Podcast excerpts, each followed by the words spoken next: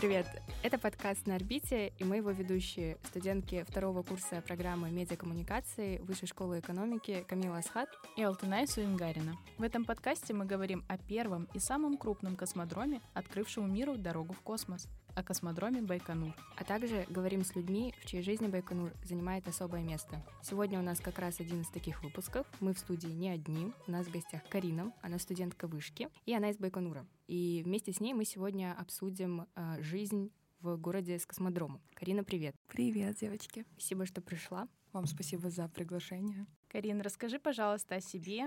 Я учусь э, в Вышке на факультете э, гуманитарных наук. На первом курсе магистратуры у меня направление прикладная и фундаментальная лингвистика. Я из Казахстана, родилась в городе Тарас, но э, с 10 лет, можно сказать, проживаю и называю своим домом Байконур. Здорово. Мы хотели с тобой обсудить, в принципе, тему такого жития-бытия в городе с космодромом. Мы бы, наверное, хотели начать с того, есть ли в городе вот это ощущение собственного величия, что ты живешь в городе, который, ну реально, вот как мы говорим э, в подводке, который открыл миру mm-hmm. дорогу в космос. На самом деле, даже сама инфраструктура города не дает тебе забыть о том, что ты находишься на космодроме. У нас, знаете, такие памятники, ракеты везде, самолеты, все, что связано с космонавтикой авиацией. И с самого детства я всегда была как-то ближе к этому. Мне кажется, каждый байконурец так или иначе с этим соприкасается очень так тесно, я бы сказала. Когда ты идешь на улице, все эти вывески, все эти огромные ракеты, муралы, которые нарисованы у нас на домах. Кстати, приглашали к нам э, художников из России, которые разрисовывали наши дома, различные там ракеты, Союз, э, Протон и так далее. Так что ты никогда не забываешь о том, что ты находишься в таком вот особенном месте, я бы сказала.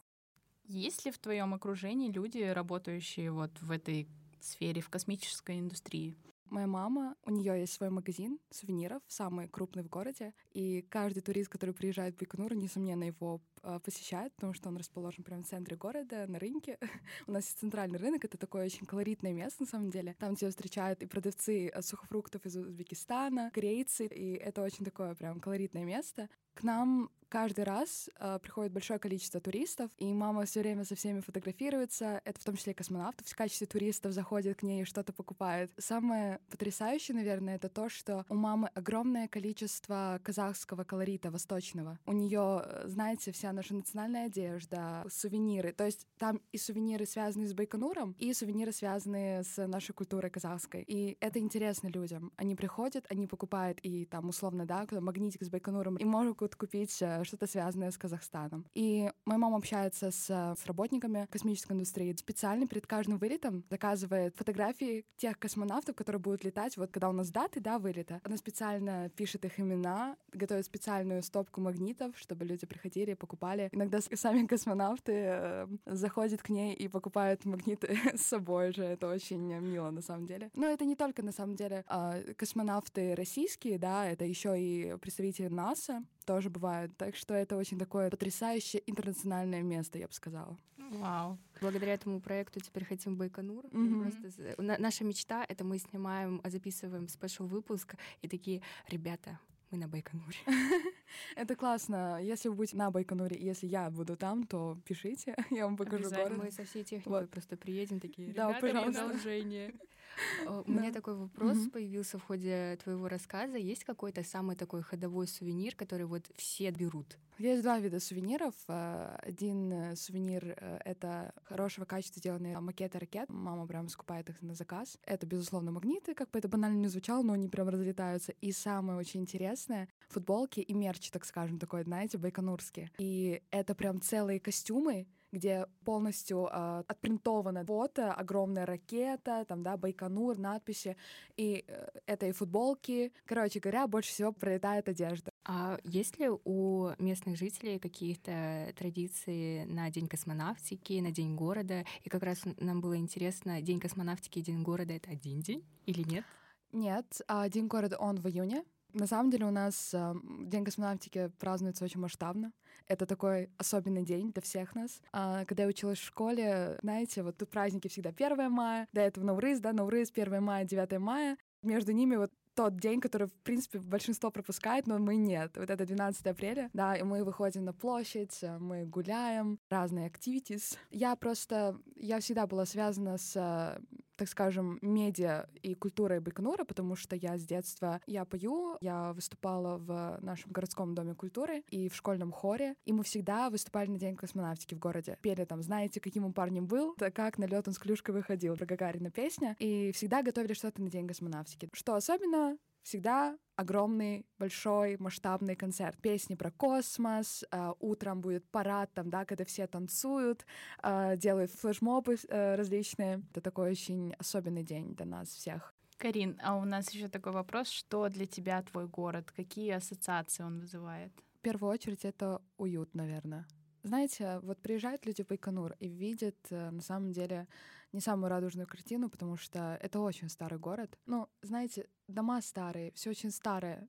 Это действительно удручает с первого раза, когда ты вот приезжаешь в город, и ты видишь вот эти все советские постройки, практически ничего такого прям обновленного нет, не считая каких-то небольших моментов. И мне все говорят, родственники, которые приезжают в Байконур, говорят, как вы здесь живете? Ну, что-то вроде такого. У вас там так все депрессивно так серо, как будто бы, да, и все дома вот эти все серые. Я говорю, на самом деле это такое временное явление. А, да, город не супер красивый, честно говорю, вы не будете прям в таком же восторге от архитектуры, не считая там а, всего там, что связано с космонавтикой, я имею в виду сейчас про инфраструктуру города. Но все равно а, в нем есть какая-то прелесть. Вот эти маленькие дома, когда все друг друга знают, когда ты гуляешь по улице, ты встречаешь там тысячу знакомых. И для меня, наверное, это уют, это ветер, потому что Байконур расположен на степи, это буквально город, расположенный вот, вот на суше, понимаете, вот ни на чем. Его построили на просто абсолютно сухой и бесплодной земле.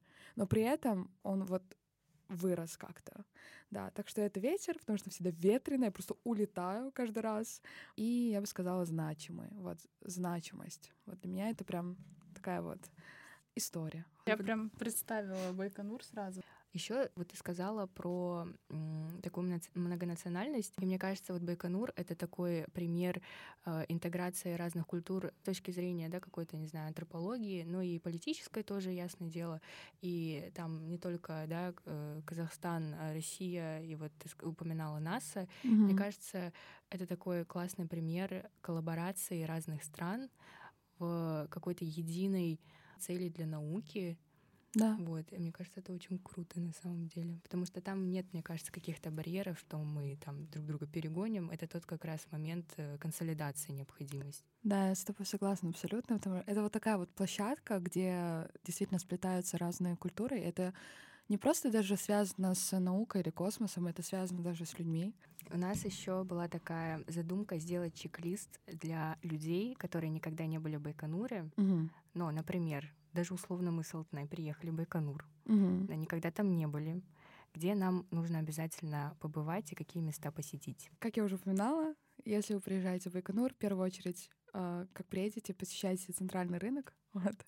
Там э, вы можете купить и сувениры, э, вы можете пробовать разную еду, почувствовать еще в целом эту атмосферу города. На самом деле, прям на рынке это прям все очень сильно сосредоточено. Затем вы обязательно должны посетить наш Арбат. Вот, да, у нас есть такое вот наше любимое место, думаю, в жизни каждого байконурца, просто еще живу рядом. Для меня это особенно. А обязательно посетите музей космонавтики, различные памятники, посвященные работникам э, космоса, например, Сергею Павловичу Королеву. У нас есть потрясающий памятник Гагарину. Вот, обязательно посетите их. У нас есть такой красивый памятник, аллея, стелла. Это как раз посвящено э, науке и космосу. Прям называется стелла «Наука и космос». И сходить на какой-нибудь концерт, который организовывает Дом культуры у нас. Очень классный концерт у них действительно. И, кстати, очень классно, что практически все школы в нашем городе, они названы именами работников космоса.